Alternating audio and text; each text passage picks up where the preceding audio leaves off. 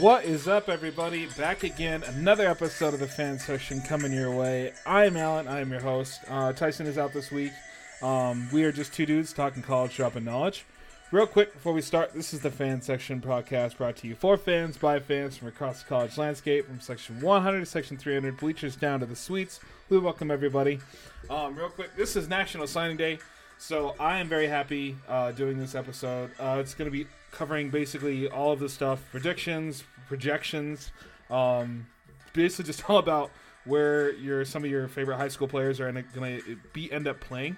Um, that's what this episode's going to be. So it's going to be kind of short and quick um, for the most part. Uh, I'm not going to dive into players or anything like that. I'm going to talk maybe a little bit about some of the players that I know of, um, and like more than likely, and probably some of the flips. Um, but I will do another episode on um, the end of this week that covers where everybody's signed because when you do an episode covering it, like as it's happening, it's kind of hard to get all the action. Um, but there's been a there's going to be a couple recruits that'll commit here in about two hours from my time, um, and then most of the day, I think actually till five o'clock Eastern time is the last time that the recruit can commit. So uh, all day basically. There's already been a bunch of movement. Um, we'll talk a little bit about the transfer portal as well, and Caleb Williams where he decided to go. Um, but yeah, this episode is going to be just excitement because the football season isn't over. I mean, it is the games are over, but the off season beginning. Um, there's still a ton of things to do. So, uh, without further ado, let's just jump right into it. So, yeah, like I said, this episode is going to be all about National Recruiting Signing Day. So, as it stands right now, and apologies, guys, because we haven't really done this in a really long time. Like, I haven't really covered um, as in depth as I wanted to the recruits and all the committing. We did at the very beginning of the of the season um, that me and Tyson started uh, as far as the recruits and who to keep an eye on because there was a lot of them that were had like verbally committed um, like, obviously, this is going to be the class of 2022. Um, so verbally committing and you know soft commits are going to happen for the 2023 class. Uh, Arch Manning still has yet to, and he's headlining it. The 2023 class, so he's headlining that class, and he's yet to kind of say he's got his top five out. But I'm not really going to talk about too much of players in the 2023. I'm going to talk all about 2022 today. Um, so yeah, uh, the early signing period, I, and some of you, for those of you that don't know, there's two different signing periods. There's the early enrollment period, which means if you're a senior, you can uh, decide to uh, graduate early, and so you basically only do one semester or half the year at your high school, and then that second semester, technically in bowl season, when the colleges come back, and I say semester because some of you might be at trimesters or whatever, quarters or whatever, I don't know, but in college it's all about it's all semesters. So the second semester happens in the spring. Um, it starts in, I believe, it starts for a lot of colleges in like end of January or middle of January. So that's when kids are eligible to actually com- or show up. So when they signed, they hard committed, they signed the letter of intent. Um, they're able to start practicing. So, for example, Georgia, Gunnar Stockton was an early enroll, uh, and you know Brock Vandagriff last year was one as well. They were eligible to play or not play in the bowl games, but practice um, which gives you a big leg up if you're a big, highly touted recruit. So yeah, um, this is the second part of the National Signing Day. So this is the actual National Signing Day, and there used to not be an early signing day. Like you have to wait till today, February second, before you could, you know, before you knew what was going to happen. There'd be a lot of flips. There'd be a lot of people. Um, surprising a lot or or they would do really a lot of the all americans the all american game would commit during the game, which was actually kind of special for those of them that wait. Um, a lot of them do choose to do that, which is fine. Um, I think it's it's I think it's really cool because you're not only being honored for you know where you're at um, as an All American, but you get to kind of be on the national stage and you know commit to. And there's always fans there for all the teams, so that's a, it's really special for the players whenever they do that.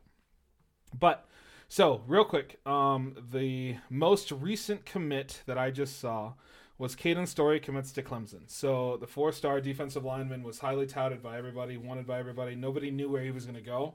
Um, he had his he had Bama, Clemson, Texas A&M. I think were his final three. Um, he ends up going to Clemson, so he's going to be he's not going to be early enrolling. Obviously, he'll be there in the fall. Um, but if you're he's got a chance to play. Um, he really does. Kid's a monster. He's uh 6'3", 281 pounds. Uh, I think he's the tw- top twenty yeah, he's the 20th best defensive lineman in this class. So you're getting a very very good player, Clemson for sure. Um, which is much needed because Clemson is kind of on the down and out. I mean, there still has a lot of really good talent at Clemson, like Bryan Bresee coming back next year. As I have him as you know one of the top players um, in the 2023 draft class, actually. So that'll be really cool. Um, seeing how Clemson bounces back, and this is a if you're a Clemson fan, you need to have a good strong class this year because that shows that Dabo, if Dabo has a weak class, he's going to be on the hot seat coming into next season. Just that's just how it's going to be because of based on Clemson and their performance this year. I mean, yeah, you know, the offense wasn't there. DJ Uiagalelei wasn't as hyped as like he should have been. Um, just like Spencer Rattler, a lot of the quarterbacks actually weren't as hyped as they, sh- they should have been. Um, if anything, they were you know they were all overhyped, um, which makes sense, I guess. Um, but to the point, I mean, I, I really wasn't a fan of DJ. I didn't think he was as special as everybody said he was going to be. But yeah, so that's the biggest news so far. Um, and like I said, throughout the day, there's going to be a bunch of kids recruiting and stuff, or kids committing, not recruiting, but uh, the recruiting's all the recruiting's done. Basically, all the coaches. I mean, they might they're in their offices right now watching a big screen TV and trying to figure out who's going to commit where.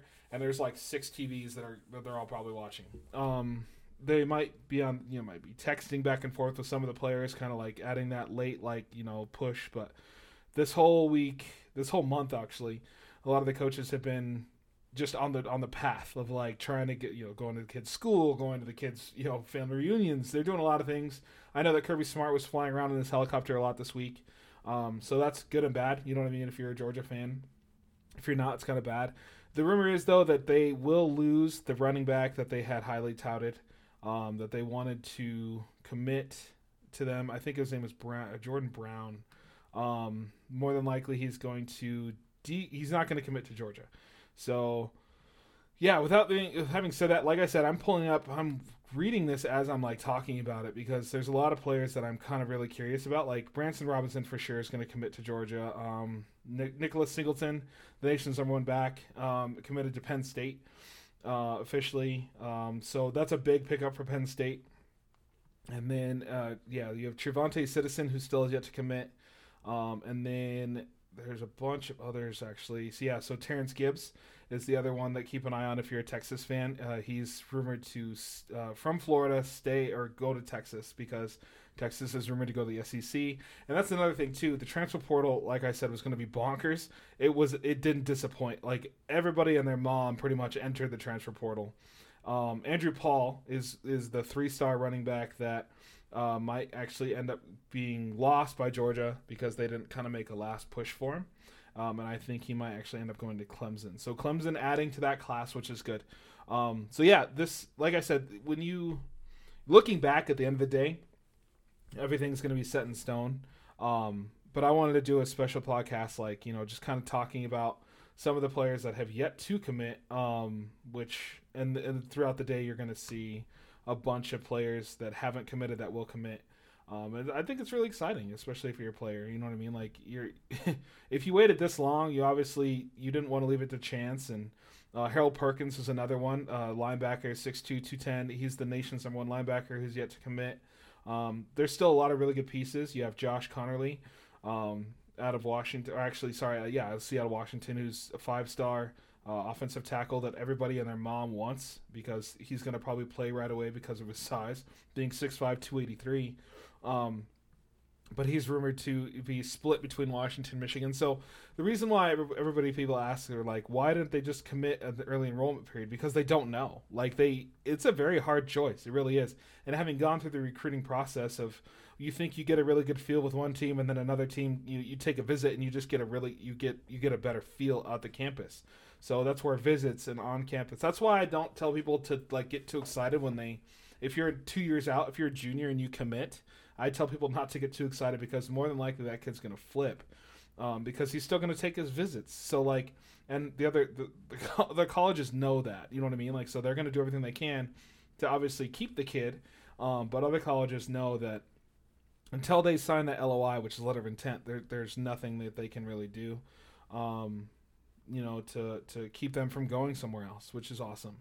So yeah, as far as the the top the two top players to keep an eye on for sure.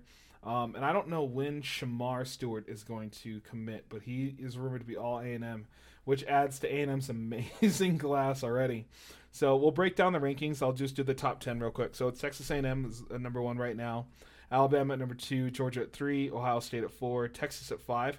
Keep an eye on Texas. They actually might surge up to number four if they get that big commitment that, from the from the offensive tackle that I said earlier, um, as well as a couple of the running backs might flip to them. Um, Penn State with the big with Singleton bumped them up to six. Notre Dame is at seven, which I think is interesting because Brian Kelly recruited a bunch of those players and they all left, um, or they they were rumored to all leave and they all ended up staying their commitment out, which I think is awesome. Um, so kudos to them for picking the school, not just the coach. A lot of it is the coach. Honestly, that's why a lot of people are like, "Why did this kid commit even if he didn't like us, or if he if he liked the school and he, he only liked the coach?" Because he only liked the coach. That's that's it. It's a flat out reason. Never ever commit um, if you just like the coach. So yeah, and then real quick, sorry, my phone just blew up. I've got like two screens up right now as I'm talking about this. Um, so uh, because of this, so the big Christian Miller, defensive lineman, commits to Georgia. Um, he's a four star. Uh, Miller is ranked the number 102 overall prospect. Um, he considered Ohio State, Florida, and Miami, and Oregon, um, but he ended up picking Georgia. So he's the number 14th defensive lineman in the class uh, currently. So that should boost Georgia up. I don't think it's enough to give them to the number two spot because they're behind Bama by about nine points right now. So, but that's a very very big commitment for them, especially after losing Jordan Davis. Um, so yeah, Georgia is being Georgia. I mean, honestly, they they, they own the recruiting path. They always have. Um, but finishing out the top ten that I was talking about, North Carolina had a very very strong year um, and they their recruiting class this season is in the top 10 so congratulations to them. That's that's amazing and that means that clemson needs to watch out. Like i said if clemson doesn't have a big year like they're supposed to i mean they just got cade klubnik which is solid. Um, the, i think he's the nation's second best quarterback in this class um, so yeah he's gonna he's gonna play he's gonna look to push dj especially if dj has another bad year but they also got two really good corners that are both probably gonna be first round picks when it's all said and done, Toriano Pride and Jeadyn Lukus. But look for North Carolina, who had, like I said, a very, very big year um, in recruiting to kind of challenge them. Also, don't count out Wake Forest. Uh, Wake Forest had a really good class as well. And then rounding out number 10 is at Oklahoma. So definitely the SEC boost. I mean, if you look at it and you count Texas and Oklahoma in the SEC, you have – uh, one, two, three, four, five, six. You have seven top teams out of the top ten that are all SEC schools. So, I, I mean, you can brag or you can you can say all you want how SEC isn't very good or whatever. Or they you think they're the overrated, the most overrated conference, but when you have seven of the top ten recruiting classes um, in that one conference, yeah, that means all the players are there. I mean, you're going to get a couple you know players here and there from Penn State. Notre Dame's always Notre Dame um, and then Michigan. You know what I mean? Like, but keep an eye on for a lot of flips from Michigan because rumor is, and it's not a rumor, it's actually scheduled. Jim Harbaugh's not even on campus right now. He's actually interviewing for the Minnesota Viking uh, head coach job. So if he does, so unfortunately, most of these cats, not unfortunately, but there's only about three players that might um, decommit today. So you have Kevonte Henry, the edge, the three-star edge rusher.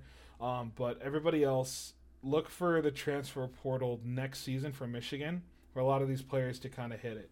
Um, a lot Harbaugh, I think it's I think it's just kind of a brutal move um, to schedule an interview the day of the national signing day, knowing that you've already got a lot of these kids' LOIs actually signed. But like I said, so the the ripple effect won't happen until 2023 for Michigan if Harbaugh does leave. You're putting Michigan in a very very tough spot because not only are you leaving uh, after you get all these commits, but you have to make sure that the coach coming in is it has to be a coach on that staff. Like it, it there's no other way around it. You're you're kind of you're kind of hamstringing Michigan football when it comes to who they can go out and actually look at for a head coaching job um, because most of these kids, if it's not a member of that staff, most of these kids are going to leave and hit the transfer portal. Um, if he takes the job, if he's obviously if he stays, you guys are going to be fine. But if Mich- if Jim Harbaugh leaves Michigan for Minnesota, which everybody's saying is kind of set in stone, is very very high that he will. Um, I, I just think that's kind of cold blooded to do. But we've seen worse, right? Like a couple years ago, uh, Colorado had Mel Tucker, and Mel Tucker was on a radio show and says he's going to be a, a buff. He's here. He's here to stay. He's excited about building the program. A day later, he signs with Michigan State as the head coach. So we've we've seen brutal or other other you know just straight cold hearted things before. Um, so yeah, uh, I'm I'm actually thinking Harold Perkins might end up going to Texas A&M, which would further add to that amazing class that they have. And kudos to, to, Texas A&M and the staff. Like Jimbo Fisher knows how to recruit. He understood that this was the year um, that Alabama was at its weakest, and he knew that the only way to keep them kind of down was to make sure that he wins the 2022 recruiting battle. Um, and it sets him up really, really well for 2023. But like I said, I'm not going to dive too much into 2023 today. Um, but yeah, throughout the day, keep your phones on. Um, there's going to be a bunch of other commits. You're going to most of everybody has committed, which is which is understandable. I mean, everybody in the top 50 is pretty much committed outside of those two players that I named. Um, so those guys are set in stone. You're going to see a couple other flips more than likely. Uh, like I said, the running back uh, from Georgia, or that was actually verbally committed to Georgia might probably more than likely will flip to Clemson because I think Georgia is pitching uh, a different player. Um, I, I can't confirm that because I'm only reading off DawgNation and they haven't even named the player yet. So until it's signed and set in stone, I don't believe it. But yeah, so that was my, you know, just my little take. Like I said, um, I think recruiting like the National Sign Day is it should be a national holiday for me. I love it. Um, it's chaos, but I want to do another episode about re- the National Recruiting Day and how it went, and I want to talk about the ripple effect from the transfer portal. I think I'm going to do that next episode. Um, all right, the, the, next episode I talk about recruiting, which will be at the end of the week, um, because all this stuff is going to happen throughout the day, and I don't want to say something and curse some team and have somebody come back and be like, "You liar! This is what you said." So, real quick, um, just want to thank you guys all for taking the time to listen we, me and Tyson, love the feedback we've gotten from all of you guys on Twitter, Instagram. Um, thank you so much for for taking the time out of your day and listening to us. But this has been a special preview, getting you guys hyped and ready for National Signing Day. My name is Allen. This is the fan section, and I am out.